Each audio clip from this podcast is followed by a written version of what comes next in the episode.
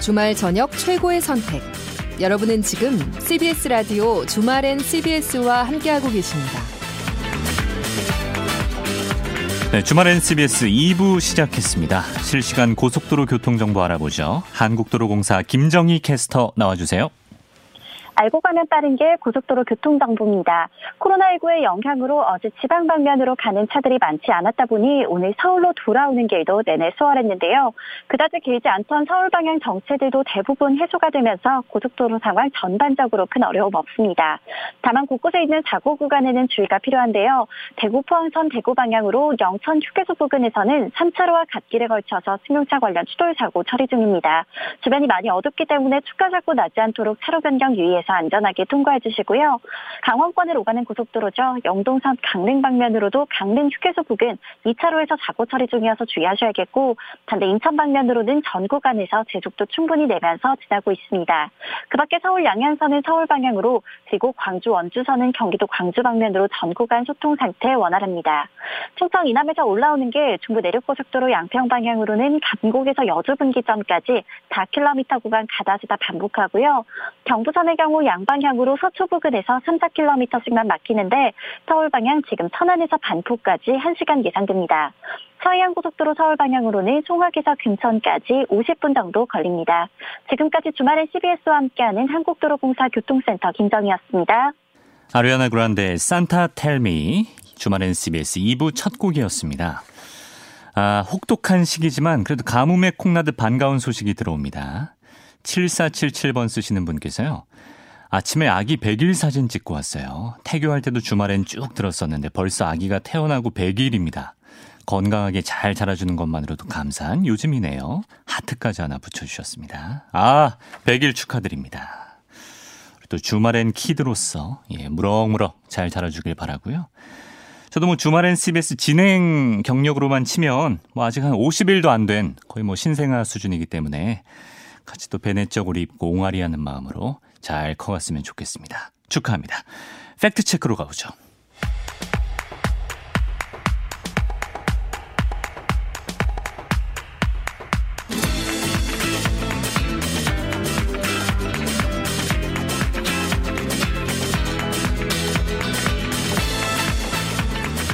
팩트체크 헬마우스 임경빈 작가와 함께합니다. 어서 오세요. 안녕하세요. 자 오늘은 팩트체크 시간에 단골처럼 등장하는 네. 한 나라에 관한 네. 그런 주제를 가져오셨다고 들었습니다. 그러니까요. 제가 이 시간에 매주 이렇게 방송을 하면서 네. 이 나라를 이렇게 자주 언급한다는 사실을 그 나라 분들이 과연 알고 계실지 모르겠는데 예. 그 온라인에서는 사실 뭐 아주 흔합니다. 그 중국이라는 단어 중국. 많이 언급되고 또 뜨거운 주제이기도 한데 네. 특히 주로 좀 안 좋은 방향으로 좀 이야기가 많이 되는 경향이 좀 있습니다. 네. 에, 근데 이제 뭐 물론 그 학교 다닐 때도 보면 꼭 혼나짓 하는 애들이 있잖아요. 네. 약간 그런 분위기긴 하죠. 어, 왜 저러지 싶은 것들을 가끔 하기 때문에 예. 특히 이제 최근에는 중국 쪽에서 그 우리 어떤 문화나 예, 전통이나 이런 것들과 관련된 시비가 종종 좀 걸려오는 경우가 있어서 불쾌한 소식을 최근에 많이 접했습니다. 그렇습니다. 뉴스로도 많이 접하셨을 거예요. 그 특히 이제 2000년대 이후로는 예, 주변국들을 향해서 중국이 이런 어떤 침탈, 일종의 문화 침탈 시도를 하려는 경우가 많이 있었기 때문에 뭐 네. 동북 공정을 비롯해서 예, 우리나라에서도 이제 그런 반발이 좀 누적이 돼 왔는데 문제는 그 가끔 보면 우리나라 내부에서도 이 중국 측의 어떤 시각에 일정 부분 또이 동의하시는 분들이 가끔 있습니다. 음. 어, 뭐, 뭐, 긴 역사를 보면 우리가 결과적으로는 중국한테 속국으로 있었던 기간이 길었지 않냐. 음. 그러다 보니까 문화적으로도 뭐 우리가 중국의 지류 아니냐. 이런 시각을 공유하는 분들이 좀 있다 보니까 그래요. 필요할 때마다 조금씩 좀 정리를 해둘 필요가 있겠다 싶어가지고 좋습니다. 오늘 좀 준비를 해봤습니다. 예. 뭐 대표적으로 이번에 뭐 얼마 전에는 중국의 채소 절임 요리 파오차이가 김치의 원조다. 네. 뭐 이런 또 논란이 있었는데. 그래서 한창 또 이제 우리 언론에서 많이 다뤘었고요. 물론 네. 이제 사실이 아니고요. 네. 이번에는 최근에 제기된 게 에, 태극기 우리나라 음. 국기인 태극기의 설계자가 청나라의 어, 외교 관료다 어허. 이런 주장 때문에 또 한 번 논란이 벌어지고 있습니다. 그래요. 뭐 중국 권법 중에 태극권은 있지만 네. 태극기가 청나라에서 만들어줬다. 그럼 엉뚱한 얘기가 어디서 나오는 겁니까? 자, 이제 논란이 새로 좀 불이 붙은 게 그 몇 년 전에 방송이 됐던 중국의 한 TV 퀴즈쇼가 발단이었습니다. 네. 어, 좀 찾아보니까 이제 한 전거장이라는 프로그램인데 좀 빠르게 스피드 퀴즈 방식으로 음. 질문을 던지면 에, 이제 출연자가 바로바로 좀 답변을 하는 양식으로 이제 되어 있어요. 네. 근데 거기서 이제 질문 나온 게 한국 국기를 설계한 중국 유명 외교관은 누구인가? 어? 라는 질문이 나와서 네. 어, 보고 있던 한국 사람 입장에서는 없는데? 라는 정답을 내야 될 것 같은데 예.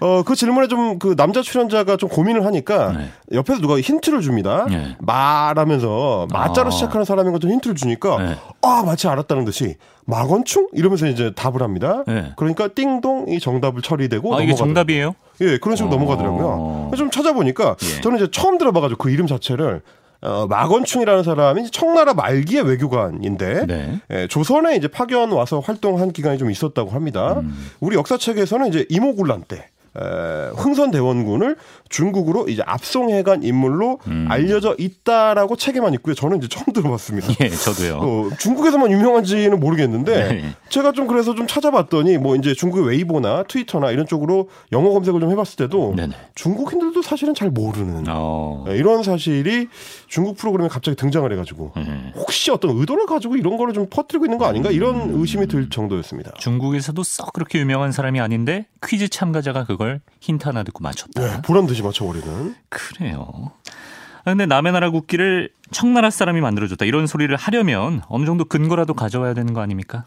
아, 그래서 좀 봤는데, 이제 뭐 예. 뭐그 사람들이 직접적인 근거를 제시하는 건 아닌데, 네. 마치 뭐 상식처럼 이야기를 해가지고, 어, 항상 이제 팩트 체크 코너에서 제가 하다시피, 음.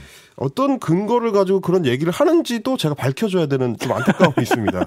예. 찾아봤더니, 태극기 기원에 대해서 사실 그 남의 나라 국기에 대해서 뭐 중국 사람들이 깊은 관심을 가지고 연구를 하지는 당연히 않았을 거고 음. 예, 그 고민은 당연히 우리가 원조고요. 네. 그러다 보니까 소위 말하는 이제 태극기에 대한 마건충 창안설이라고 합니다. 음. 마건충이 어, 기본적인 창안을 했다라는 그 설도 어, 우리가 원조더라고요. 아, 우리나라에서 나왔군요. 그렇습니다. 우리나라에서 어. 그 학계에서 주로 제기된 얘기인데 예. 1960년대부터 어, 2000년대 초반까지 어, 사실로 받아들여지는 분위기가 학계에서는 상당히 강했던 어, 학설이더라고요. 음. 에, 원래 이제 우리가 이제 교과서를 통해서 접하는 그 태극기 기원설은 보통은 이제 박영호 창안설이라고 합니다. 박영효. 아, 박영효, 예. 예 맞습니다. 그 네. 이제 조선 말에 이제 관료였고요. 음. 예, 독립신문의 창간에도 이제 상당히 이제 깊은 그 연관이 있었던 그 어. 박영호 선, 박영효 선생인데 네. 이분이 이제 1882년 조선 말기에 어, 특명 전권 대신으로 수신사로 이제 일본에 파견을 가는데 네. 에, 날짜를 좀 기억하실 필요가 있습니다. 1882년 8월부터 9월까지 갔습니다. 네. 그때 어, 일본에 넘어가는 그 배 위에서 메이지 마루라는 배인데 그 배 위에서 어, 미리 준비를 했던 태극 8궤도 태극이 중앙에 있고 네. 8개의 그 음양 오행을 상징하는 예, 궤를 8궤를 그린 그 깃발을 음. 조선의 이 깃발이다 이러면서 이제 어, 배를 이제 운전을 하던 그 영국인 선장 제임스하고 영국 영사 아스턴한테 이제 보여줬습니다. 어. 이거를 일본에 가서 우리를 대표하는 깃발로 쓰면 되겠죠? 이렇게 의견을 물었는데 네네. 그랬더니 영국인 선장 제임스가 아, 좀 너무 복잡하다. 아. 그래서 좀 어려우니까 이 여덟 개를 다 괴를 여덟 개를 다 쓰지 말고 네 개만 씁시다. 이래가지고 사궤도로 바꿨다. 라고 자신의 일기에 적어놨습니다. 박영효 선생이. 예, 그 박영효 선생은 처음에 팔방으로 괴를 그린 거군요. 그렇죠. 보통은 음. 그리고 이제 그 주역에서 사용을 할때 음. 팔괴를 쓰는 게 원칙적으로 그렇죠. 맞는데 네. 너무 복잡하다고 영국인이 얘기하는 네. 바람에 사괴로 줄였다. 음. 아, 이런 얘기가 이제 일기에 적혀 있고 네. 그거를 국제 무대에 처음으로 선보인 태극기다라고 보통 이야기를 하고요. 음. 그러다가 이제 1883년 3월에 정식으로 조선 국기로 선포가 됐다. 음. 이렇게 기존 통설이 알려져 있습니다. 네. 그러게요. 저도 뭐 확실한 건 아니지만 박용효 선생이 만들었을 가능성이 높다 이렇게 알고 살아왔는데. 네. 근데 이때가 처음이 아니라는 겁니까, 그럼? 그렇습니다. 태극기의 등장, 그러니까 이제 사괴를 주로 활용한 태극기 등장이 이때가 처음이 아니라는 게 사실은 마건충 창안설의 기본이기도 합니다. 네. 어, 1882년 8월에서 9월 사이에 박영효가 만들었다는 설을 좀 전에 말씀을 드렸는데 네. 마건충 창안설은 이거보다 몇 달 앞입니다. 1882년 5월입니다. 어. 예, 그 당시가 언제냐면 조선하고 미국이 그 조미 수호 통상 조약 그러니까 어. 국가 대 국가끼리 서로 앞으로 무역을 어떻게 할 건지 조약을 체결을 했는데 네. 어, 마건충이라는 인물은 그 당시에 청나라 리용장의 이제 특사 자격으로 음. 조선에 와 있었습니다. 네. 예, 그때까지만 해도 아직 이제 청나라가 조선에 막강한 영향력을 미치던 시절이기 때문에 조선이 아직 외교에 능숙하지 않으니 우리가 좀 조언을 해주겠다. 아. 그런 역할로 조선에 와 있었고요. 네.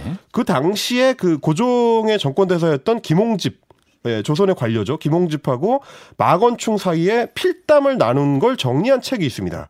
그게 이제 청국 문답이라는 책인데 네. 청국 사람하고 이제 문답을 나눴다 음. 이런 책인데 네. 그게 그 책이 그 마건충 창안설의 이제 핵심적인 자료입니다. 음. 거기에 뭐라고 되어 있냐면 자 1882년 4월 11일 이게 음력이니까 양력으로 바꾸면 5월 27일이 5월. 됩니다. 예. 네, 이때 마건충하고 김홍집이 둘이 이제 대담을 했는데 그때 마건충이 이런 제안을 했다는 거예요. 아, 조선의 국기를 자, 흰 바탕을 기본으로 하고 네. 거기에 이제 태극 그림을 사용하고 주위에 팔개를 그려라.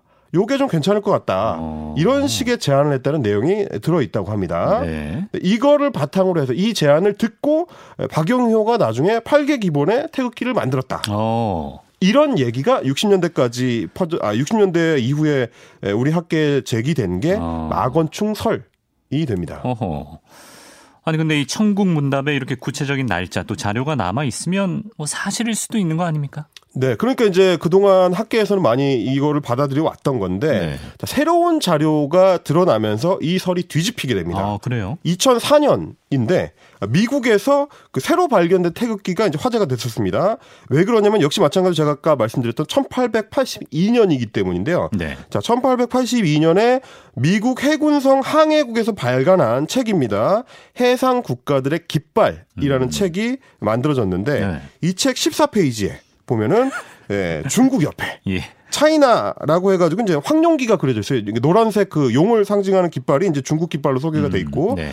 예, 알파벳 순으로 해가지고 그 옆에 C O R E A 코리아죠. 어. 예, 그 옆에 바로 에, 조선의 국기가 그려져 있는데 네. 조선 국기가 지금 우리가 알고 있는 태극기하고 굉장히 유사합니다. 그래요? 건곤 감리 사괴가 이제 좌우만 바뀐 상태로 만들어져 있습니다. 네. 네. 이러다 보니까 어 그러면 이때 이미 미국에는 어, 조선의 태극기가 알려져 있었다는 얘기인데 이건 시기가 언제입니까? 날짜가 언제냐면 1882년 7월 19일입니다. 이 책이 7월. 발간된 게. 아. 그러면 아까 얘기했던 박영효는 8월에, 8월에 이 태극기를 만들었으니까 예. 어 그러면 어, 마건중 제안을 받고 8월에 만들었던 것보다 빨리 어. 7월에 이미 발간된 책에 들어가 있었으니까 아. 미국에는 그보다 훨씬 더 전에 적어도 한 2, 3개월 전에는 미국의 조선 국기가 알려져 있었구나. 네. 태극기가 이미 예, 알려져 있었구나라는 사실을 우리가 알 수 있는 거죠. 어.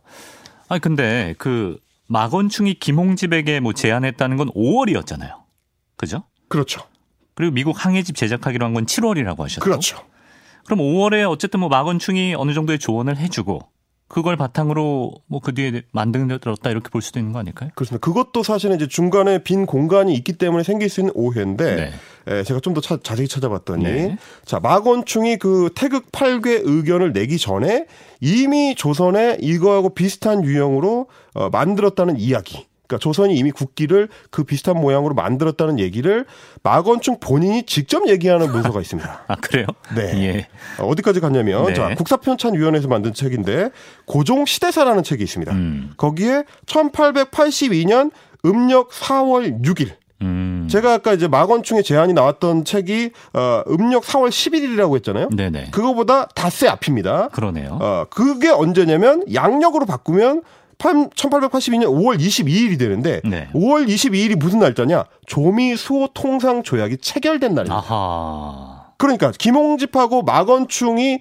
그날 나눴던 대화를 어, 기록으로 남겼는데 네. 제목 자체가 뭐냐면 전권 부사 김홍집 마건충과 조선의 국기 상징에 대해서 논의함. 어. 이라는 이라는 기록입니다. 예. 그러니까 이날 애초에 마건충하고 조선 국기와 관련된 얘기를 했다는 거예요. 네. 그러니까 미국하고 이날 조약을 체결한 다음에 따로 청국 대신 둘이 어, 청국 대신하고 조선 대신 둘이 만나가지고 음. 아 서로 이제 축하도 합니다. 어, 음. 조약이 참 잘 된 것 같습니다. 뭐 도와주셔가지고 잘했습니다. 이런 네. 얘기를 하다가 네. 이때 마건충이 이런 얘기를 합니다. 뭐라고 하죠? 자, 귀국은 그러니까 조선은 네. 먼 곳의 사람한테 보이기 위해서 다른 나라 사람한테 보여주기 위해서 국기가 없어서는 안 됩니다.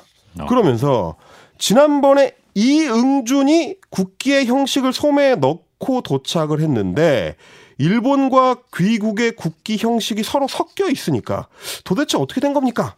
라는 얘기를 하는 대목이 있습니다. 이게 무슨 얘기냐면 네. 이용준이라는 사람은 조선의 통역관입니다. 네. 중인 출신의 하급 관리인데 이 통역관이 에, 미국하고 회담을 하는 자리에 이미 국기 형식을 갖고 왔다는 거예요. 어. 근데 마건충이 보니까 네. 뭐야 일본 국기랑 비슷한데 왜 이렇게 헷갈리게 했어?라고 지금 이야기를 하는 대목입니다. 어. 그러니까 이미 뭔가 국기 형식을 조선이 만들어서 갖고 갖고. 왔었다는 예. 거죠. 그래서 실제로 어 조미 통상 수호 아, 조미 수호 통상 조약을 조인하는 그 제물포항에서 조인을 했는데 네. 거기에 미국의 성조기하고 조선의 국기가 나란히 개양이 됐다고 합니다. 어, 그래요. 그 몰랐어요. 이용준이 만들어 온 그 국기가 예. 그래서 이게 어떻게 된 일인지 찾아봤더니 이렇습니다. 사실은 자 조약을 체결하려고 논의를 하는 과정에서 그때 마건충이 참여를 해가지고 계속 그 얘기를 했다는 거예요. 조선은 중국의 속국이다. 아. 그러니까 깃발도 비슷한 청나라 깃발하고 비슷한 걸 걸어야 된다. 어. 그러면서 아까 말씀드렸던 황룡기 예. 용을 중심으로 하는 그 청나라의 황룡기하고 비슷하게 네. 근데 노란색은 황제만 쓸 수 있으니까 니네는 노란색 쓰면 안 되고 네. 청은 홍룡기 붉은색 용을 써라. 청운 홍룡기. 네. 이름부터가 뭔가 대륙의 느낌이 그렇죠. 푸른 있습니다. 푸른 어떤 그 구름과 예. 붉은 용으로 되어 있는 깃발을 써라. 네. 이런 얘기를 하니까 미국 입장에서는 또 이걸 받아들일 수가 없어요. 왜 그러냐면 미국은 청의 속국이 되면 안 되니까. 그렇죠. 조선하고 동등한 입장에서 조약을 체결하려고 왔는데 네. 어 독립국도 아닌 나라랑 체결하는 형식이 돼 버리면 아. 나중에 조약이 이상해지거든요. 네. 그러니까 그렇게 하지 마시고 그 조, 조선의 김홍집 한테 이런 얘기를 합니다. 에, 미국의 정권 특사 슈펠트 제독이 네. 당신네 국기를 따로 만들어라. 음. 그걸 가지고 우리 조인식 할 때 쓰자. 이렇게 해서 에, 김홍집이 이용준이라는 그 어, 통역관한테 네. 깃발을 좀 약식으로라도 만들어라라는 이런 지시를 해서 그래서 조선의 어기로 어허. 원래 쓰이고 있던 예. 팔개기를 고쳐서 만들었다. 이제 이런 얘기입니다. 아, 그 마건충이라는 사람은 우리 걱정돼서 뭐 이런저런 얘기 해준 게 아니라 네. 중국의 속국임을 드러내야 되는데 조선이 독립국지로 움직이는 게 마음에 안 들어서 어깃장을 놓으려고. 바로 그렇습니다. 아. 그래서 아까 말씀드렸던 어 4월 6일, 그러니까 5월 20일 조미소 통상 조약이 맺어진 그날 뒤풀이로 했었던 그 회담에서 네. 정작 자기가 하고 싶었던 얘기를 나중에 합니다. 처음에는 아 왜 일본 깃발이랑 그렇게 비슷하게 만들었어요. 돌려 말했어요. 라고 시작을 했다가 예. 나중에는 이런저런 얘기를 합니다. 어, 조선 왕의 그 옷 색깔이 무슨 색이죠? 그러니까 이제, 어, 김홍집이 그걸 마치, 아니 사실은 이미 청나라 대사로 왔기 때문에 네. 조선 왕을 아련한 이유거든요. 네. 그걸 모를 리가 없지 않습니까? 네. 무슨 색을 씁니까? 라고 물어보니까 김홍집이, 어, 붉은색을 우리는 씁니다. 예. 그리고, 아, 그러면 뭐, 마건충이 또 물어보는 거죠. 어, 조선 백성들은 그럼 무슨 색깔을 좋아합니까? 어, 좀 빙빙 도네요. 어, 그러니까 이제, 어, 뭐, 김홍집이, 어, 백성들은 주로 흰색 옷을 많이 입고요. 뭐 이러니까, 네. 아 옳았구나 했다는 듯이 그러면 조선 깃발 이렇게 합시다. 예. 내가 생각하건데 귀국의 기는 백색 바탕에 아. 푸른 구름과 붉은 용을 사용할 수 있을 것 같습니다. 아, 대신에 이제 뭐 용의 발톱은 네 개만 쓰십시오. 왜냐하면 이제 몇 개인데요? 에, 원래 중국의 홍룡 아 용의 발톱을 아는 사람이 없죠. 에. 발톱이 다섯 개입니다. 아 그래요? 그거는 이제 황제 깃발이니까 다섯 개를 쓸수 있고 아. 너네는 제후국이니까 네 개만 써라. 아 되게 치사하네요. 이런. 깨알 같은 부분까지 예. 결국에 다시 제자리로 돌아가는 거죠. 예. 청운 홍룡기 그러니까 청나라의 속국이라는 표시를 할 수 있는 깃발을 써라 음. 이런 제안을 하는 거죠. 결국은 에, 마건충의 일관된 입장은 이거였던 거예요. 조선이 알아서 독립적인 느낌을 줄 수 있는 태극기 같은 걸 쓰라는 게 이 마건충의 핵심 주장이 아니고 예. 청나라 속국이라는 걸 표시하는 깃발을 쓰라 이 얘기를 하고 싶었던 겁니다. 음. 그러게요. 이렇게 또 생각해 보면 조금만 뭐 생각해봐도 이상한 점이 많은데 중국에서는 왜 뭐 퀴즈쇼 문제로도 내고 이런 엉뚱한 얘기를 자꾸 하는 걸까요? 그러니까 이제 최근에 보면 중국에서는 계속해서 이제 조선 혹은 한반도가 중국의 영향권에 있었다라는 거를 좀 강조하려고 하는 움직임이 좀 있거든요. 네. 그 흐름이 이제는 뭐 일종의 이제 교육처럼 퍼지는 바람에 네. 중국 대중들 전반에까지 좀 흡수가 되고 있는 것 같습니다. 네. 이게 이제 얼마 전에 있었던 그 한복 공정 논란, 아, 한복에 대해서도 이제 침탈하려고 했었던 그 움직임하고도 좀 연결이 됩니다. 한복이 중국의 영향을 받은 옷이다. 이런 주장 아니었습니까? 그렇습니다. 이 논란도 중국의 드라마에서부터 시작된 건데 네. 소주차 만행이라는 일종의 그 퓨전 사극이에요. 그러니까 중국의 로맨스 사극인데 네. 그런 사극에서는 보통 이제 뭐 복식이나 이런 걸 따질 때 엄밀하게 검증을 안 하다 그렇죠. 보니까 예. 거기 등장하는 시녀들이 입고 있었던 옷이 어, 보시면 완전히 한복이랑 똑같이 치마 저고리 양식으로 똑같이 되어 있습니다. 어. 그래서 이걸 보고 한국 사람들이 그 중국 사극을 보다가 뭐야 이거 이거 우리 한복 스타일인데 이거 예. 이거를 왜 저기다 끼워 넣냐? 아. 너네 혹시 또 이제 한복도 훔쳐가려는 거 아니냐? 이제 이런 논란이 되니까 오히려 중국 네티즌들은 역으로 좀 성질을 내면서 예. 아니 원래 한복이라는 게 예. 조선이 그 중국 명나라에서 베껴가던 거다. 이거는 어. 완벽하게 고증이 이루어진 거다. 니네가 우기지 말아라. 이런 아. 식의 얘기가 또 나온 거죠. 그래요. 한푸라고 한다면서요? 그렇죠. 뭐 그러니까 한족이 중국 한족이 입는 옷 그렇습니다. 한푸라고 하는데. 어, 원래는 이제 우리말로 읽으면 둘 다 똑같습니다. 중국은 한 나라 한자를 써서 한복이고 네. 우리는 이제 나라 한자를 써 가지고 한복인데 대한민국 할 때 그 한자를 쓰죠. 네. 근데 이제 둘 다 한자를 한복으로 쓰기는 하는데 예, 중국의 한족들이 전통적으로 입는 한푸 라고 최근에 주장을 하고 있는 거지 실제로는 실제로는 전통적으로 이어져 내려오는 한푸라는 건 없습니다. 없어요? 엄밀하게 따지면 이게 이제 2000년대 이후에 만들어진 현대에 만들어진 일종의 신조어라고 할 수 있는데 예. 이게 왜 그러냐면 네. 한족들이 전통 복색을 이어 내려왔다라고 할 수가 없기 때문인데 역사적으로 네. 왜냐하면 명나라가 멸망하고 청나라가 그 자리를 차지한 게 네. 300년을 갔습니다. 네. 근데 청나라는 한족이 아니고 만주족 출신이에요. 네. 게다가 청나라는 만주족으로 청나라를 세워서 한족을 지배하게 된 이후로 300년 동안 계속해서 변발을 하게 하고 그러니까 어, 머리 스타일을 그렇죠. 예, 만주족을 흉내내게 하고 네.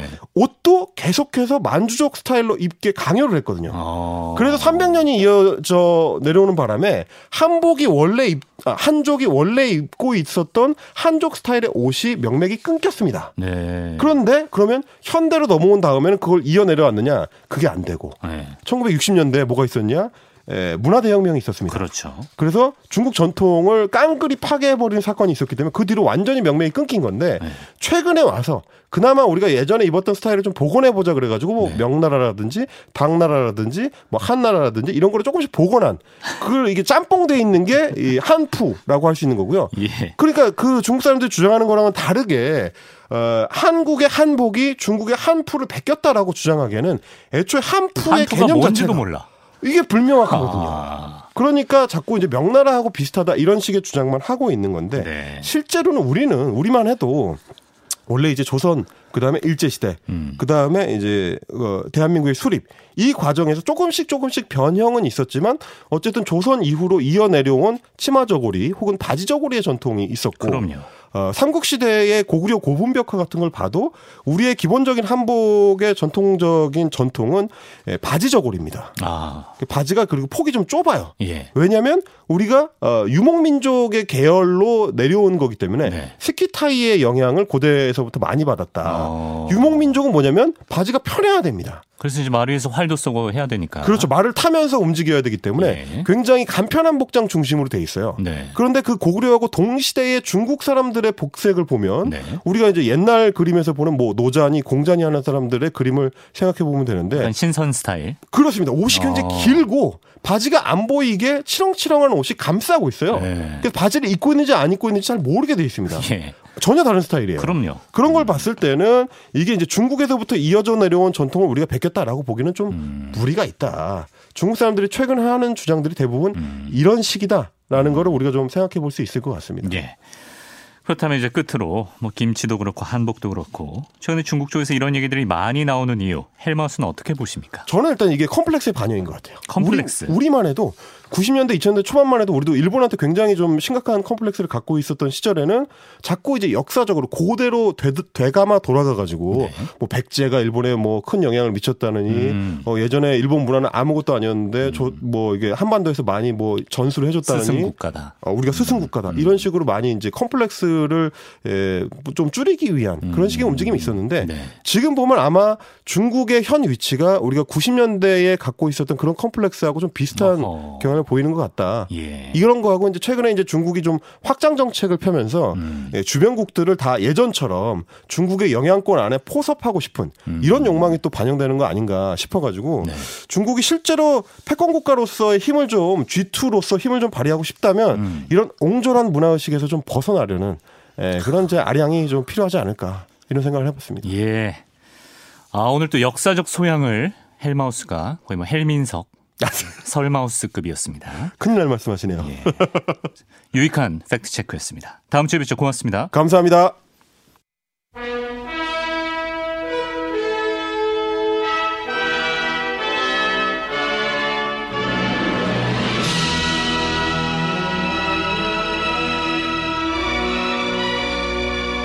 영화로운 주말 대문호 최민석 작가와 함께합니다. 어서 오세요. 아, 안녕하십니까. 아, 이 음악을 들을 때마다 비장해져서. 그러니까요. 이 예전에 제가 TV에서 주말의 명화를 볼 때 이 시그널이 항상 나왔거든요. 네. 이 BGM이. 그래서 좀 과거로 되돌아가는 기분이 듭니다. 오늘로 이제 3일 차인데 아직도 본인 코너 코드 음악에 본인이 압도돼서 예, 어안이 벙벙해 하고 있습니다. 네, 그렇습니다. 아직 예. 계속 벙벙할, 벙벙, 벙벙할 것 같습니다. 예. 자, 지금 코로나가 계속 확산세라 집에서 볼 수 있는 좋은 영화 한 편 아주 절실한 그런 시기가 아닌가 싶어요. 그래서 제가 네. 이 개봉관 영화가 아니라 어, OTT 서비스에서 볼 수 있는 영화 위주로 음. 2주 동안 열심히 찾아봤고요. 네.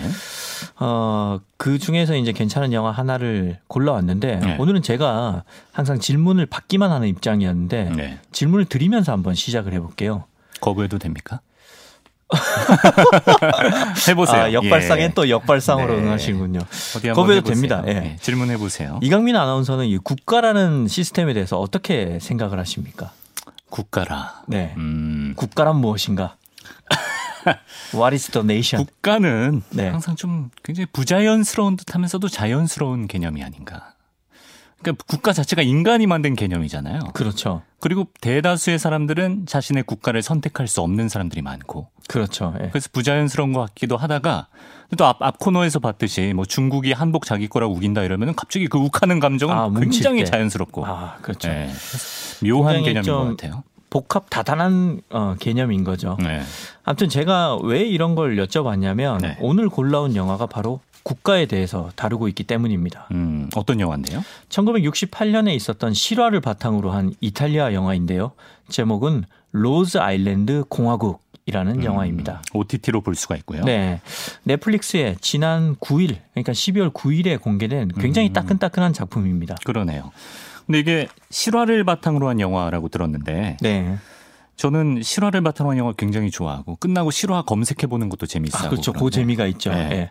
실화를 토대로 한 작품만의 특징이 또 있잖아요. 그렇죠. 이 실화를 토대로 한 작품들은 대부분 현실 세계에서 일어난 사건이 이야기로서의 강력한 힘을 갖고 있기 때문에 영화로 제작이 된 거죠. 네. 말하자면 우리 현실에서 정말 영화 같은 일이 일어났기 때문에 영화가 된 겁니다. 음. 그런데 실화는 또 한편으로 보면 아무리 영화 같은 일이라고 해도 이건 어디까지나 실화잖아요. 네. 갑자기 뭐 주인공이 외계 행성으로 가버렸, 가버렸다 이런 식으로 이제 그 상상력 우리의 상상력을 극단까지 밀어붙인 엔딩이 있을 수는 없는 거죠. 그렇죠. 어, 대부분의 실화 영화들이 그래서 엔딩이 굉장히 현실 수, 현실적일 수밖에 없습니다. 음. 그런데 뭐 저는 이건 역시 실화 영화의 매력이라고 생각을 해요. 아무튼 어쨌든 그 개인적으로 잘 만든 실화 영화는 다큐멘터리와 극영화의 장점을 모두 모아놓은 작품이라고 생각을 하는데 음. 오늘 제가 골라온 작품도 요런 범주에 속하는 작품입니다. 그렇군요. 알겠습니다. 로즈 아일랜드 공화국 줄거리부터 살펴볼까요? 네. 때는 1968년, 장소는 이탈리아 중, 어, 이탈리아 중북부인 소도시 리미니입니다. 네. 여기에 자기 자신을 천재라고 믿는 괴짜 엔지니어 조르지오 로사가 살고 있습니다. 음. 조르지오 로사는 친구들과 식당에 있다가 우연히 옛 여자친구, ex-girlfriend 가브리엘라를 만납니다. 네. 이 둘은 헤어진 연인이 제외하면 나누는 뻔한 스토리. 어, 어, 잘 지냈어? 뭐, 그렇지 뭐. 뭐 이런 대화를 주고받다가 네. 대뜸 조르지오가 가브리엘라에게 집에 바래다 줄까? 어. 라고 물어봅니다. 오. 구남 친 구 여친 사이에 선을 넘었네요. 네. 약간 감정이 남아 있었나요? 왜, 그렇죠. 왜 이렇게 선을 넘었냐면 조르지오의 마음속에는 사실 아직도 가브리엘라가 있기 때문입니다. 그럼 조르지오가 전에 차였던 입장인 그렇죠. 예, 차였습니다. 예. 차인 이유는 좀 이따가 나오고요. 네. 그때 이제 얘기를 하고요. 가브리엘라도 조르지오가 사실은 뭐 정말 엉망인 녀석은 아니었기 때문에 음. 그래 차를 얻어 타는 것 정도야 괜찮지 하고 얻어 탑니다. 네. 그런데 타 보니까 차가 좀 이상합니다. 뭐가 이상합니까? 이게 세상에 딱 한 대밖에 없는 차인 겁니다. 진짜 괴상하게 생긴 약간 장난감 같은 차입니다. 좀 꼬마 자동차 붕붕 같은 느낌? 약간 그런 느낌인데 어, 직접 차를 만든 거예요? 맞습니다. 어. 조르지오가 천재 엔지니어라고 그랬잖아요. 네. 독학으로 자동차 작동 원리를 파악한 뒤에 그냥 혼자서 뚝딱뚝딱 만들어 버린 겁니다. 어. 그거를 이제 타고 마치 마실 나오듯이 동네 식당에 온 거죠. 네. 그래서 이제 가브리엘라는 이 차를 타고 굉장히 신기해합니다. 이 영화를 보면 이게 약간 옛날에 우리 놀이공원에 가면 범퍼카 있었잖아요. 네. 그것처럼 생기기도 했고 어. 또그 미국의 전기차 회사 그 땡슬라 있잖아요. 네. 거기에서 출시한다는 그 사이버 트럭처럼 생기기도 했어요. 아, 느낌이 옵니다. 예. 아무튼 이렇게 세상에 단 한 대밖에 없는 차를 타고 굉장히 신기한 채로 집에 가는데 음. 이때 문제가 생깁니다. 어떤 문제가 생깁니까? 경찰이 따라 붙은 거죠. 경찰이 확성기로 어 거기 앞에 이상하게 생긴 차 아. 멈춰요 멈춰 어, 이탈리아니까 멈춰요 멈춰 어, 아. 이러면서 이제 세웁니다. 죄송합니다. 그러면서 경찰이 물어봅니다. 예. 왜 번호판이 없느냐고요. 이때 가브리엘라는 화가 납니다. 네. 아 인간이 이 인간이 아직도 이 모양으로 살고 있구나 하면서 아. 분통을 터뜨리죠. 조금 좀 성격이 있는 캐릭터인가 보네요. 그렇죠. 그것도 그런데 네. 동시에 이제 조르지오의 과거 캐릭터도 드러나는 거죠. 일단 한 명씩 보자면 네. 어, 가브리엘라는 법의 필요성을 누구보다 잘 아는 변호사입니다. 음. 그것도 국제법 변호사입니다. 네. 기존 체제를 굉장히 존중하는 인물로서 예전에 조르지오가 지금처럼 이렇게 대책 없이 어. 괴짜짓만 하고 체제를 무시하고 극단적으로 자유를 추구하는 이 남자의 모습이 한심해서 네. 차버리고 떠난 아. 것이었습니다. 둘의 캐릭터가 이 장면에서 다 나오는 거죠. 근데 오랜만에 다시 만났는데 아직도 번호판도 안 달고 이상한 차 끌고 다니고 이러니까 그렇죠. 변한 게 없다. 네. 이런 말을 한 거예요. 괜히 얻어 탔구나 후회했을 것 같은데. 후회했고 이제 예. 경찰은 어, 나와서 이제 왜 번호판이 없냐 음. 이렇게 추궁을 하죠. 근데 조르지오는 너무나 당연하다는 듯이 어, 내가 만든 차라서 번호판이 없다 이렇게 얘기를 하죠. 네. 왜 내가 그런 것까지 동네 마실을 나오는데 어. 굳이 뭐 귀찮게 등록을 해야 하냐 네. 이런 식으로 이제 얘기를 하니까 결국 차는 압수를 당하죠. 네. 그리고 조르지오는 이제 조르지오가 화를 냅니다. 네. 나라가 왜 이런 것까지 간섭하냐면서 음. 도무지 이해할 수 없다면서 이런 대책 없는 조르지오에게 가브리엘라는 또 화를 내죠. 어. 그렇게- 액자식 화네요. 그렇죠. 예. 계속 끝없이 화를 내는 겁니다. 네. 가브리엘라는 그렇게 네 맘대로 살 거면 너 혼자 무인도에 가서 나라를 짓고 살아라. 뭐 이런 식으로 그냥 뭐 머릿속에 떠오르는 말을 그냥 음. 아무 생각 없이 악담처럼 한 건데 네. 조르지오는 이 말을 듣고 띠용 하면서 그래 이거야 하면서 무릎을 칩니다. 예. 어, 굉장히 의성어의 태어가 많이 늘으신 것 같습니다. 그 아, 이게 사이에. 이탈리아 영화라서 예. 이 그 의성 의태어가 네. 아 의태어가 많이 나옵니다. 알겠습니다. 아, 그러면 뭐 진짜 무인도에 가겠다는 거예요, 뭐예요? 네, 그렇습니다. 나라를 건국하기로 한 겁니다. 아, 직접 나라를 만들겠다. 네, 좀 황당하죠. 네. 조르지오는 이탈리아 국민입니다. 그래서 이탈리아로부터 독립을 선언하기로 결심을 합니다. 어. 이게 지금 실화인 겁니다. 실화입니다. 예. 1968년에 이탈리아 리미니시에서 있었던 일입니다. 네. 어떻게 되나 보죠. 일단 나라를 만들려면 땅부터 있어야 되잖아요. 네. 이 리미니시는 해안 도시입니다. 그리고 조르지오는 엔지니어잖아요. 네. 그래서 조르, 어, 조르지오가 리미니시에서 배를 타고 이탈리아 영해를 벗어나면 공해가 나오잖아요. 네. 그 공해상, 공해상에 인공섬을 짓고 거기서 살 생각을 한 겁니다. 어, 개인이 공해상의 섬을 어떻게 짓습니까? 요 부분이 좀 흥미로운데요. 네. 일단 조르지오한테는 아버지가 조선소를 하는 친구가 있습니다. 음. 요 친구는 약간 알코올 중독자라서 그냥 자기 낙이 살면서 그냥 술 마시는 것밖에 없어요. 예. 돈은 많고 또 팔랑귀입니다. 어. 이 친구를 꼬드겨서 네. 인공섬 위에서 네가 마시는 술 원하는 술 마음껏 마셔라 음. 이렇게 꼬드깁니다. 네. 그러니까 이 친구는 이제 팔랑기니까 바로 넘어가죠. 음. 그래서 조선소의 아들이잖아요. 그래서 철광 자재를 확보하기로 합니다. 네. 일단 바다에 인공섬을 띄우려면 이 섬을 바칠 토대가 필요하니까요. 그 엄청난 토대를 어떻게 구축할 수가 있죠? 일단 이 천재 엔지니어 조르지오는 철강 기둥을 세울 생각을 합니다. 네. 근데 문제는 친구가 그 아빠 눈치를 아직 보고 있어요. 그래서 아빠 몰래 빼온 배가 너무 작아서 네. 이, 치- 이 엄청나게 크고 무거운 철강 기둥을 실을 수가 없어. 이탈리아 공해까지 끌고 갈 수가 없습니다. 아, 예. 너무 무거워서 예. 물 위에 그 띄우지를 못하는 거죠. 네. 그래서 나무를 끌고 가볼까 생각을 해보는데 나무는 또 내구성이 약해서 언젠가는 그렇죠. 침식이 돼서 음. 결국은 섬이 무너질 수 있죠. 네. 이렇게 둘이 이제 난간에 봉착해서 지지부진하고 있는데 이때 이 둘 앞에 엄청나게 큰 페리 한 척이 지나갑니다. 네. 이때 오로지 술에만 관심이 있던 친구가 이렇게 말합니다. 야, 저건 강철이고 저렇게 큰데 저 페리는 어떻게 물에 틀까? 오. 이때 조르지오가 또 띠용 하면서 영감을 받습니다. 무슨 유레카도 아니고 네. 영감을 잘 받는 스타일이네요. 네. 예. 조르지오는 단번에 저 강철은 안이 비어 있기 때문에 뜬다는 사실을 떠올립니다. 음. 즉 강철 기둥일지라도 그 기둥 안을 텅 비워 놓으면 물에 뜨고 영해까지도 작은 배로 끌고 갈 수 있다는 거죠. 근데 그 기둥이 물에 둥둥 뜨면은 오히려 기둥을 세우기는 더 힘든 거 아닙니까?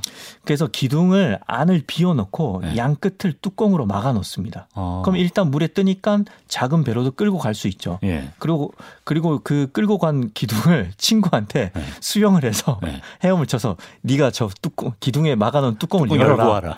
열고 바로 즉시 탈출해라. 네. 그러면 기둥의 뚜껑이 열리면서 그 안으로 물이 들어가잖아요. 네. 그럼 물이 들어가면서 기둥은 물의 무게 때문에 가라앉습니다. 어. 근데 가라앉는 와중에도 물이 계속 들어가니까 네. 기둥이 똑바로 서겠죠. 어. 그게 해저 표면에 닿아서 뚝 서게 됩니다. 어. 그런 식으로 어 바닥에 기둥을 세우는 거죠. 그걸 나중에 이제 많이 쌓이면 또 용접을 해서 토대를 만들고 그 위에 또 올리고 그런 식으로 해서 결국은 어. 인공섬을 만드는데 성공을 합니다. 성공을 하는군요. 네. 예. 그리고 나아가서 이제 식수도 구축을 하고요. 어, 나아가 이제 국가의 3요소 중에 하나인 국민도 생깁니다. 네. 일단 조르지오가 자기 스스로 대통령을 하고요. 친구한테 국민이자 내무부 장관을 하라고 합니다.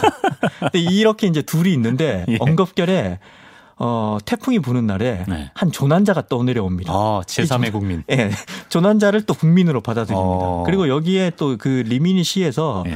예전에 독일군이었는데 탈영을 해서 그 독일의 시민권을 박탈당한 사람이 있어요. 예. 그 사람은 또 이탈리아 국적도 취득을 못 했거든요.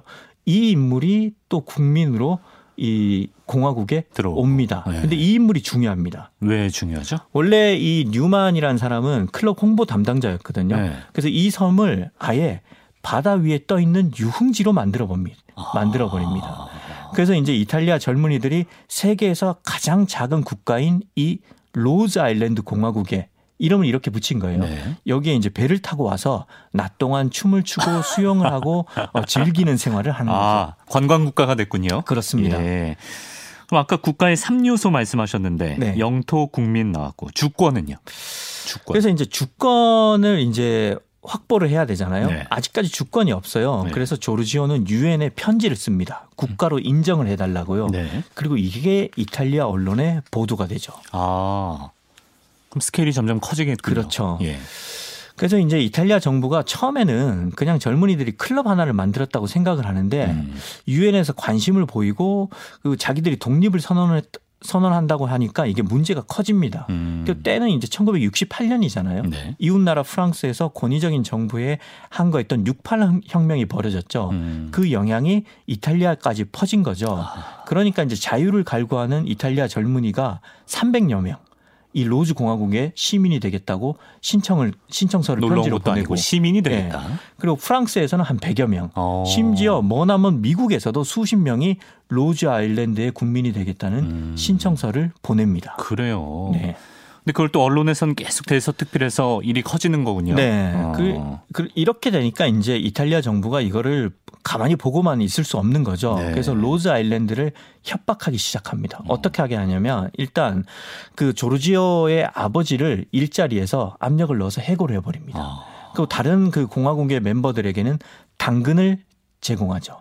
어, 그, 그 시민권이 없었던 독일 사람 있잖아요. 아, 네. 그 사람한테는 클럽 운영권을 주겠다. 네. 그 시민권도 주겠다. 네. 그리고 뭐 다른 사람들한테도 필요한 것들을 예, 필요한. 것들을 다 제시를 음. 합니다. 결국 이렇게 공화국이 와해될 상황에 처하자 네. 조르지오는 예전에 그 압수당했던 자기 차 있잖아요. 네. 그걸 몰래 빼내서 네. 프랑스의 스트라스부르에 있는 유럽 평의회에 가서 이 국제 분쟁을 해결해 달라고 호소를 합니다. 어, 그래서 어떻게 됩니까? 어, 유럽 평의회가 진지하게 로즈 아일랜드 공화국 인정하는 방안을 검토하겠다고 하고 이를 위해서 다음 주에 회의를 개최하겠다고 합니다. 근데 영화는 역시 영화입니다. 바로 다음 주에 주권이 인정받을 수 있는 회의가 있는데 네. 이탈리아 정부가 섬을 폭파시키겠다고 군함을 보낸 거죠. 그리고 이때 네. 이제 떠났던 예전 애인 국제법 변호사인 가브리엘라가 아. 돌아와서 조르지오를 돕기로 합니다. 이제 로즈 아일랜드 공화국의 현실은 어떻게 될 건지 결론 부분이 남아 있는데요. 네. 결론 부분은 여러분들이 직접 한번 영화를 찾아서 보시면서 음. 확인해 보시기 바랍니다. 네. 자, 이 영화의 매력 포인트를 좀 짧게 네. 어떤 게 있을까요? 사실 국가는 어떻게 보면 우리한테 그냥 주어진 거잖아요. 네. 이 영화는 두 가지를 물어요. 국가의 역할, 온당한 역할이 어디까지인가? 음. 그리고 과연 우리는 국가처럼 주어진 운명에 순응하면서 살 것인가? 아니면 개척하면서 살 것인가? 음. 이 화두를 되새겨 보는 것만으로도 이 영화를 보는 가치가 충분할 거라고 저는 생각을 합니다. 네. 자, 끝으로 이 영화를 골라온 최민석의 한 줄 평.